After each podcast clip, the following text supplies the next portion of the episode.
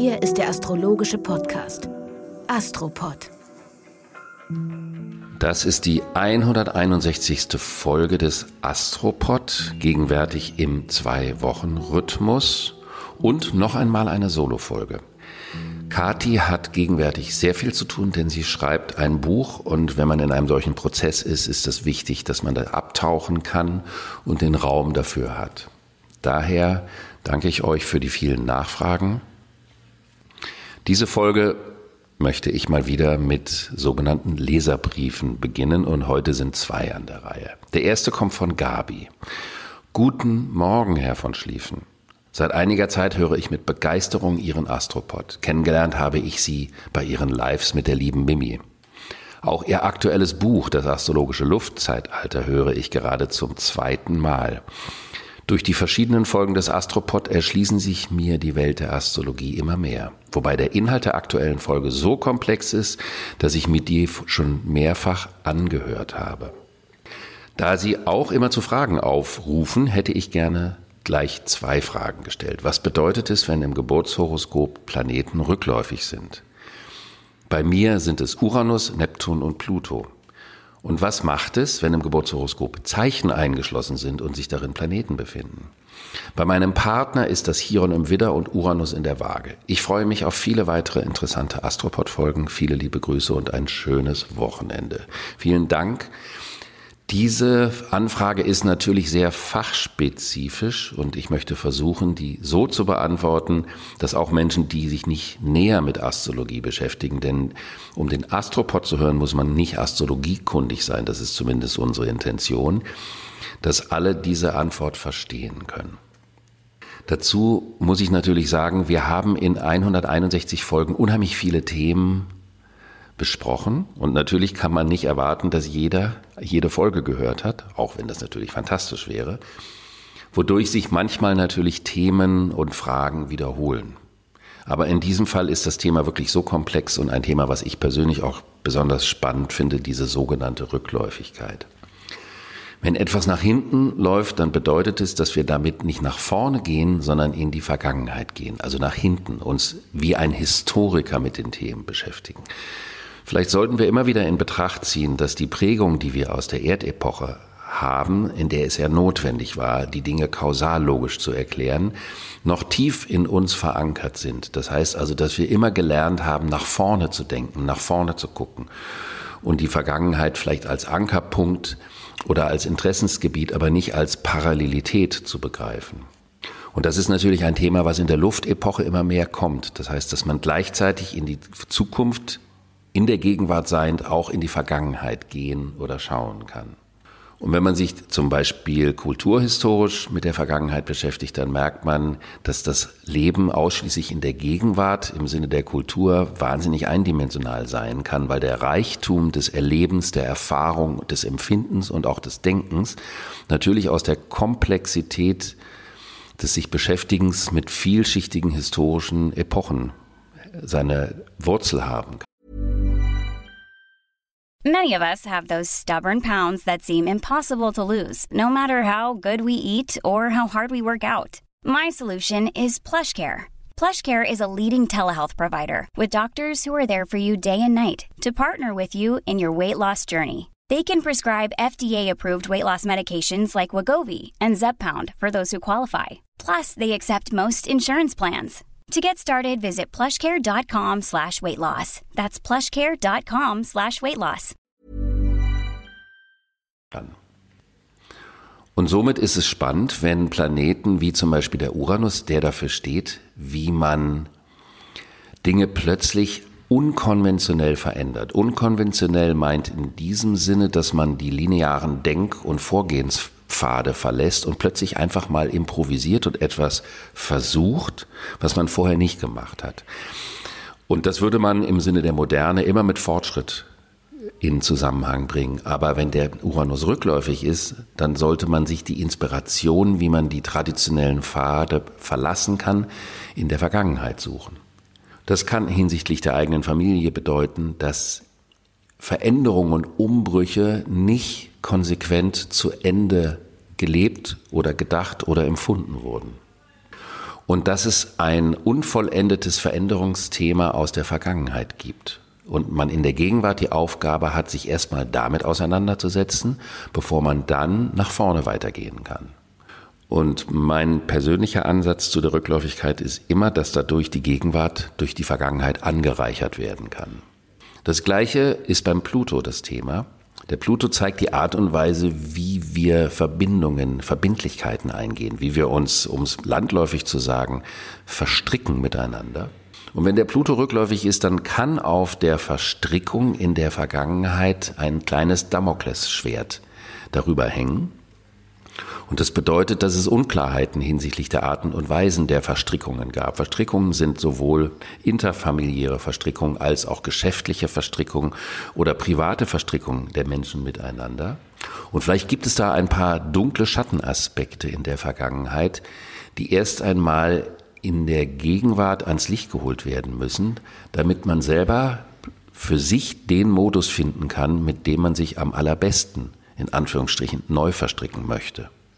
Sonst ist man geneigt, unbewusst zwanghafte Verstrickungsmodalitäten zu wiederholen und wundert sich dann, warum man in der Gegenwart sich in zum Beispiel Partnerschaften befindet, die einen immer wieder in eine Art emotionaler Sackgasse führen. Das jetzt nur als ein Beispiel, nicht als die einzige mögliche Entsprechung dieser Konstellation. Der Neptun steht für die Beziehung zu der großen Allverbundenheit, also das, was miteinander verbunden, nicht das, was voneinander getrennt ist. Auch die Sehnsucht, die in uns steckt, diese Allverbundenheit ganz natürlich empfinden zu können. Und wenn der Neptun rückläufig ist, dann symbolisiert das eine unerfüllte Sehnsucht der Vergangenheit, eine nicht ausgelebte Sehnsucht oder vielleicht sogar eine Variante, in der die Sehnsucht überhaupt nicht salonfähig in der Zeit war, in der man gelebt hat, also in dem Umfeld, sei es die Kultur, die Gesellschaft oder die Familie, in der man gelebt hat. Wir haben ja ein ganz spannendes Thema in der Gegenwart, das ist die Epigenetik und Menschen, die viele rückläufige Planeten in ihrem Horoskop haben, können sich das ja mal anschauen. Da kann man fündig werden, auf wie vielen Pfaden man Informationen über die Beziehung zur Vergangenheit haben kann. Ich persönlich neige dazu, die Beziehung in die Vergangenheit über die sogenannte bio- oder psychogenetische Prägung hinaus zu betrachten. Vielleicht gibt es auch so etwas wie eine kulturelle Genetik, die uns mit bestimmten Modulen der Vergangenheit verbinden, warum es passieren kann, dass wir Affinitäten zu Kulturen haben, mit denen wir unter Umständen überhaupt gar keine kausallogischen Verbindungen haben. Und trotzdem fühlen wir uns darin total wohl oder können uns völlig damit identifizieren. Die eingeschlossenen Zeichen, ich möchte das mal versuchen zu erklären, dass jeder das verstehen kann. Wir haben zwölf Zeichen und wir haben zwölf Häuser. Und das bedeutet, im individuellen Horoskop bestimmen sich die Häuser und der Aszendent, das Aufsteigende, durch die Uhrzeit und den Ort der Geburt. Das heißt also, wenn ich mittags geboren bin, dann gucke ich in den Osten, was zu dem Zeitpunkt der Geburt im Osten gerade aufsteigt, was also durch mein Leben in das Leben gebracht, getragen werden soll. Und dadurch finden zwölf Häuser in dem Horoskop statt und man könnte sagen, nehmen wir mal an, ich habe einen Aszendenten im Zeichen Schütze, dann müsste das zweite Haus im Folgezeichen Steinbock sein, das dritte Haus im Folgezeichen Wassermann und so weiter und so fort. Aber so verhält es sich oftmals nicht. Das heißt, es kann vorkommen, dass ein Zeichen an zwei Häuserspitzen sich befindet und dadurch ein anderes Zeichen an keiner Häuserspitze sich befindet. Und das bedeutet, dass es eingeschlossen ist. Und eingeschlossen heißt so etwas, es ist natürlich da, aber es ist eingepackt in dickes Packpapier mit Schnüren drum und vielleicht auch noch ein bisschen fettem Tape. Und wir brauchen eine Weile, um zu spüren, dass da ein Paket ist, dass da was drinnen ist. Das heißt, der Zugang zu dieser archetypischen Lebensenergie ist nicht unmittelbar und braucht auch ein bisschen Zeit und Lebenserfahrung, damit wir merken, welche Beziehung wir zu diesem jeweiligen Zeichen haben können. Im Fall von Gabis Partner ist es das Zeichen Widder. Und Widder ist die unmittelbare Art und Weise, wie man sich behauptet, wie man sich verteidigt, wie man sich durchsetzt. Und das kann natürlich dazu führen, dass man manchmal das Gefühl hat, ich weiß gar nicht so genau, wie ich mich in einer unmittelbar direkten Situation zu verteidigen hätte. Und dadurch wird es zu einem Thema, das herauszufinden. Denn vorhanden ist es. Jeder Mensch hat jedes Zeichen. So wie jeder Mensch ein Bein hat, eine Nase und ein Ohr, haben wir auch alle, alle zwölf Tierkreiszeichen in unserem Horoskop. Dann gibt es noch einen schönen Brief von Nada. Nada hat geschrieben, dass sie die Astropod-Folge 160 fünfmal gehört hat. Das habe ich öfters gehört in der letzten Woche und das ist natürlich ein schönes Kompliment. Denn wir neigen ja dazu, bestimmte Produkte, zum Beispiel Bücher oder äh, bestimmte Hörstücke immer nur einmal oder auch Filme nur einmal zu sehen. Aber Gemälde gucken wir uns öfters an. Und ich finde, dass man Bücher öfter lesen kann, dass man Filme öfters sehen sollte, denn dann äh, entdeckt man oftmals, wenn sie gut sind, wie vielschichtig die Geschichte ist. Daher ist das ein ganz besonders schönes Kompliment und ich danke dafür. Dann kommen wir zu den zwei Wochen. Wir sprechen über die zwei Wochen vom 26. Mai bis zum 8. Juni.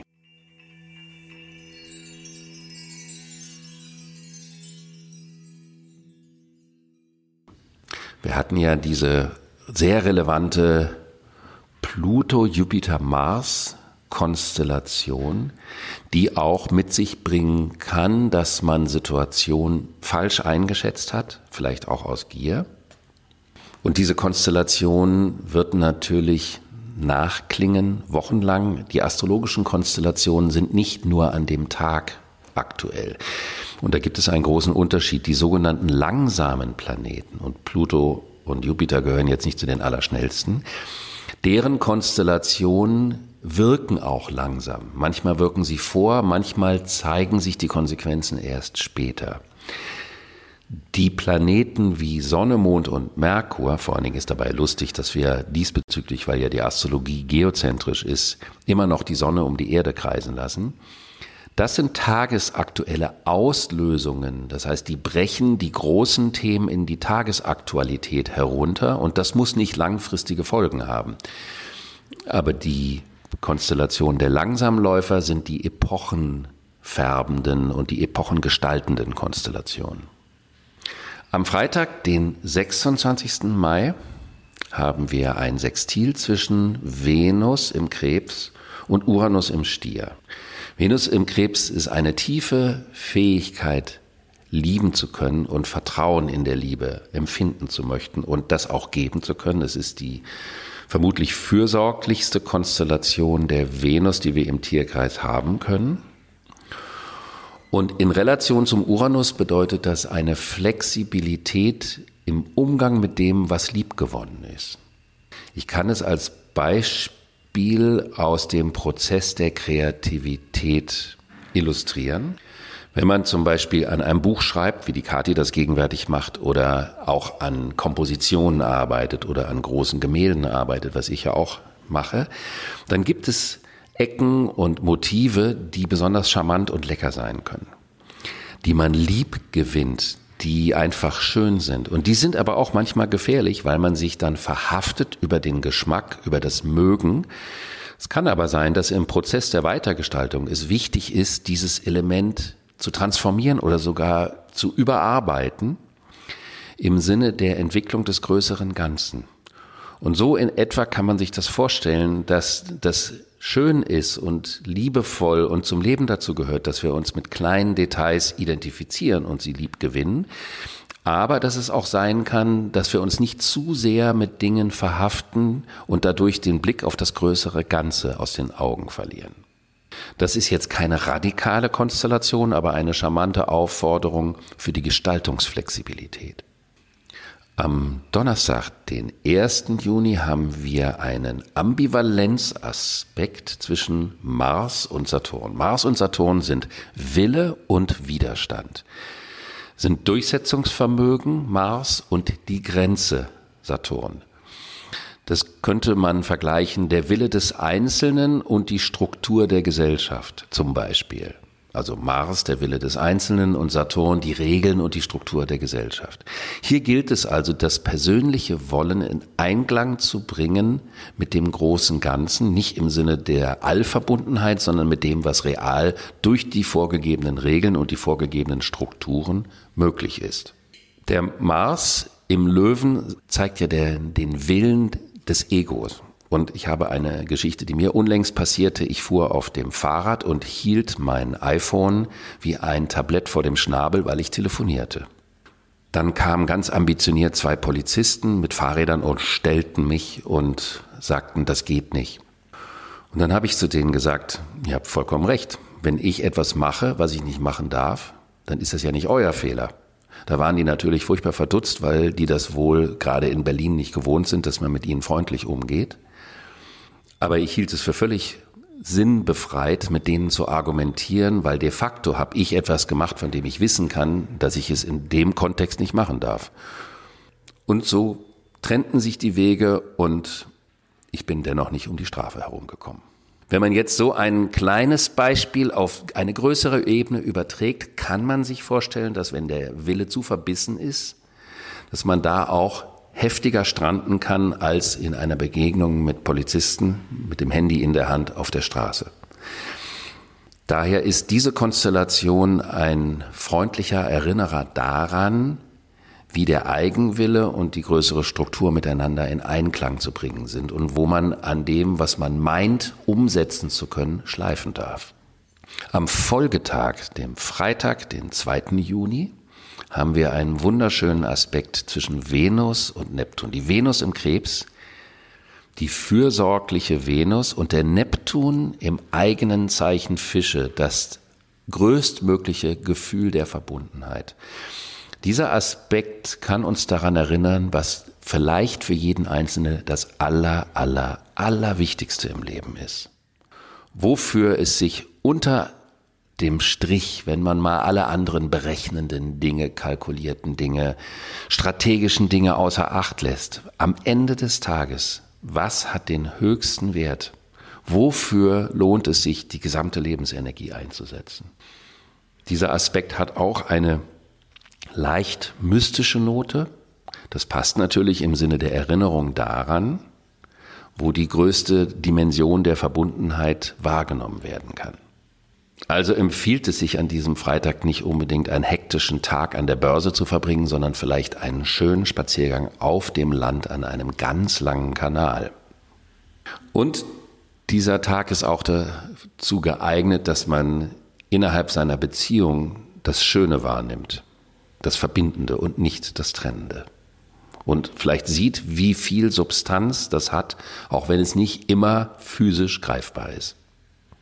An diesem Freitag haben wir noch eine Konstellation, die sehr, sehr relevant ist. Der Jupiter, der die neue Perspektive, der das Bestmögliche aus einer Situation symbolischerweise herausholt, der ein Indikator für das Wachstumspotenzial einer Situation ist, der trifft auf den aufsteigenden Mondknoten, also die seelische Entwicklungsrichtung nach vorne. Wir haben ja oft über die Mondknoten gesprochen. Der südliche Mondknoten, auch Drachenschwanz genannt, symbolisiert die Verstrickung in die Sicherheit der Vergangenheit, die uns aber nicht weiterbringt, menschlich nicht weiterbringt. Der nördliche Mondknoten, der Drachenkopf, symbolisiert die Herausforderung im Sinne der Entwicklung der Menschlichkeit, des Seelischen, wenn man so möchte. Und wenn der Jupiter darüber geht, dann ist das so wie ein kleines Bussi, was man bekommt, in der Erinnerung dessen, wie schön das sein könnte, wenn man eine neue Tür aufmacht, wenn man eine neue Tür des Vertrauens und der Offenheit aufmacht. Das ist wie ein totaler Gegenpol, weil der absteigende Mondknoten, der Drachenschwanz, ist im Zeichen Skorpion. Und da geht es um den Mangel des Vertrauens. Da geht es um das Thema Kontrolle anstatt Vertrauen. Und der Aufsteigende mit dem Jupiter an diesem Tag, und das ist eine Konstellation, die zwar an diesem Tag stattfindet, die aber lange nachwirkt, das ist eine Initialzündung für eine Türöffnung, was es bedeutet, vertrauen zu können und Vertrauen zu schenken, anstatt durch Kontrolle eine Situation klein und da zu halten, wo sie in der Vergangenheit war, aber in der Zukunft nicht weiter blühen kann. Am nächsten Tag, also wir haben jetzt Donnerstag, Freitag, Samstag und Sonntag. Samstag und Sonntag haben wir dann einen Vollmond. Die Sonne befindet sich im Zeichen Zwillinge und der Mond im Zeichen Schütze und dieser Vollmond bezieht sich auf den letzten Neumond, auf den letzten Graden des Zeichens Stier. Und am Folgetag, am Sonntag, befindet sich der Merkur, der den Zwilling, also diesen Vollmond beherrscht, in Konjunktion, also an der gleichen Stelle mit dem Uranus, mit dem kosmischen Quirl dem Mutationsanreger im Sinne der Improvisation, um neue Wege zu gehen. Das Interessante ist, dass der Herrscher des Mondes, also des gegenüberliegenden Pols, Mond im Zeichen Schütze, ist der Jupiter, der am Tag davor mit dem aufsteigenden Mondknoten, mit dem Drachenkopf zusammen ist.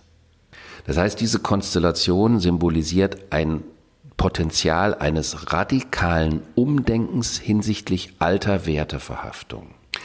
Man könnte sagen, dieser Neumond erscheint relativ harmlos, aber er kann im Sinne dieses großen Epochenwandels einen großen Umschwung bewirken oder initiieren, weil ein Epochenwandel natürlich in vielen verschiedenen Phasen und Facetten über die Bühne geht. Und dieser Augenblick ein relevanter sein kann, dass man etwas Altes in seinem Leben, was einem Sicherheit gegeben hat, zu entwurzeln in der Lage ist, um zu merken, wie viel Freiheit dadurch gewonnen wird. Und natürlich Uranus im Zeichen Stier bedeutet, die alten Sicherheiten sind keine Sicherheiten mehr. Und wie können wir das Vertrauen in die neuen Sicherheiten aufbauen und ein Gefühl dafür bekommen, dass eine andere Art des Umgangs mit dem Thema Grundlage und Sicherheit neue Wege öffnen kann und uns auch eine ganz solide Lebensgrundlage geben kann. Das betrifft natürlich vor allen Dingen viele von uns, die äh, unflexibel sind oder gerne an alten Dingen festhalten, dass diese Konstellation es ermöglicht, vertrauensvoll eine gewisse Weichheit zu haben um sich in Bereiche zu wagen, die man vorher vielleicht als vom Kopf her interessant, aber nicht existenziell als lohnenswert betrachtet hat. Es ist also eine komische Verzwickung in diesem Vollmond, wo man fast nebenbei einen ganz, ganz großen Schritt machen kann.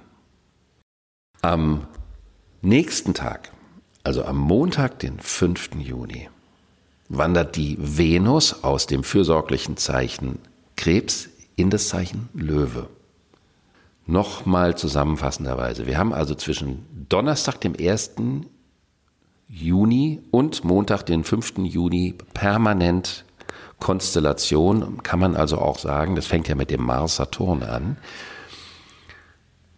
dass diese Konstellation eine Art Gesamtkomposition des Übergangs symbolisieren und dadurch große Möglichkeiten schaffen. Jetzt haben wir aber das Phänomen, dass der Mars und die Venus beide im Zeichen Löwe sind. Das ist natürlich allerhand. Der Löwe symbolisiert den Willen des Egos, die Notwendigkeit der Selbstbehauptung, eine große Frage, ob die Selbstbehauptung eine darwinistische Illusion im Sinne der Evolution ist, aber darüber kann jeder für sich alleine philosophieren oder ob es eine notwendige Entität ist. In jedem Fall bedeutet Mars und Venus im Löwen, dass der Eros, denn Mars und Venus symbolisieren den Eros, stark angeheizt ist. Und der Eros ist die Grundenergie des Lebens, die Lust auf Neugierde, auf Entwicklung. Der Eros bezieht sich also nicht nur auf das intime Leben, sondern auch auf die Art und Weise, wie man sich neuen Themen neugierig und spannungsgeladen öffnet. Also der Moment, wo ich Lust auf etwas habe, da ist der Eros im Spiel. Daher ist es hochgradig spannend, dass jetzt für eine gewisse Zeit beide Eros-Kandidaten im ego-betonten Zeichen Löwe sind. Was natürlich heißen kann, dass viele Menschen extrem egozentrisch motiviert sind. Oder andere wiederum begreifen, dass die Persönlichkeitsstruktur auch im Dienste des Zusammenhalts einer Gruppe sein kann und es notwendig ist, dass man eine bestimmte zentrale Rolle übernimmt im Sinne der Verantwortung für die Gruppe, um Prozesse weiter und nach vorne zu bringen.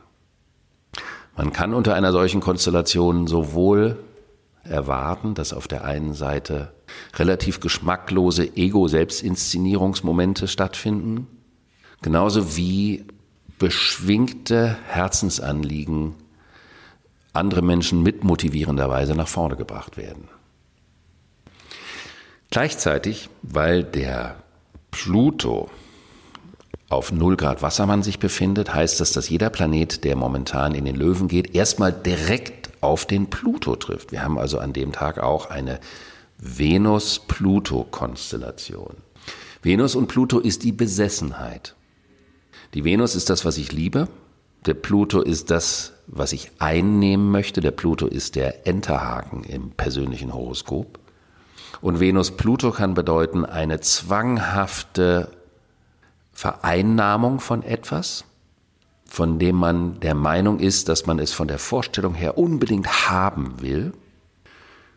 Diese Konstellation kann einem also auch zeigen, wo man vorstellungsmäßig an Besitzansprüchen festhält, die einen aber nicht wirklich weiterbringen, wenn die eigene Vorstellung von Kontrolle nicht der Anlage, dem Naturell oder den Bedürfnissen des Gegenübers entspricht. Dann zeigt sich in der Quintessenz dieser Konstellation, worum es denn wirklich geht in der Begegnung, in der Partnerschaft, in der Beziehung. Und diese Beziehung bezieht sich nicht nur auf die liebsten Menschen, sondern auch auf die Beziehung zur Beziehung, nämlich die Beziehung, die wir zu den Themen haben, mit denen wir leidenschaftlich identifiziert sind.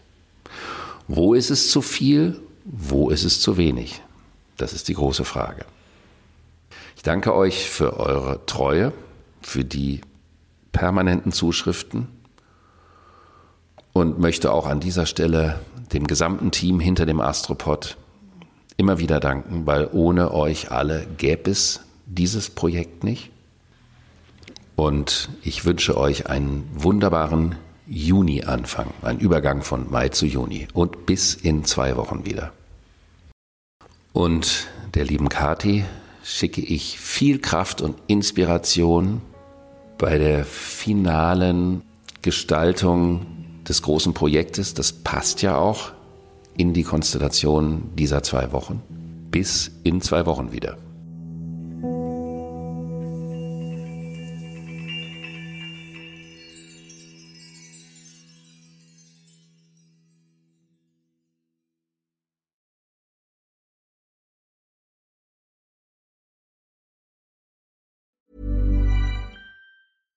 Imagine the softest sheets you've ever felt. Now imagine them getting even softer over time. That's what you'll feel with Bowl and Branch's organic cotton sheets. In a recent customer survey, 96% replied that Bowl and Branch sheets get softer with every wash. Start getting your best night's sleep in these sheets that get softer and softer for years to come. Try their sheets with a 30-night guarantee. Plus, get 15% off your first order at bowlandbranch.com. Code BUTTERY. Exclusions apply. See site for details.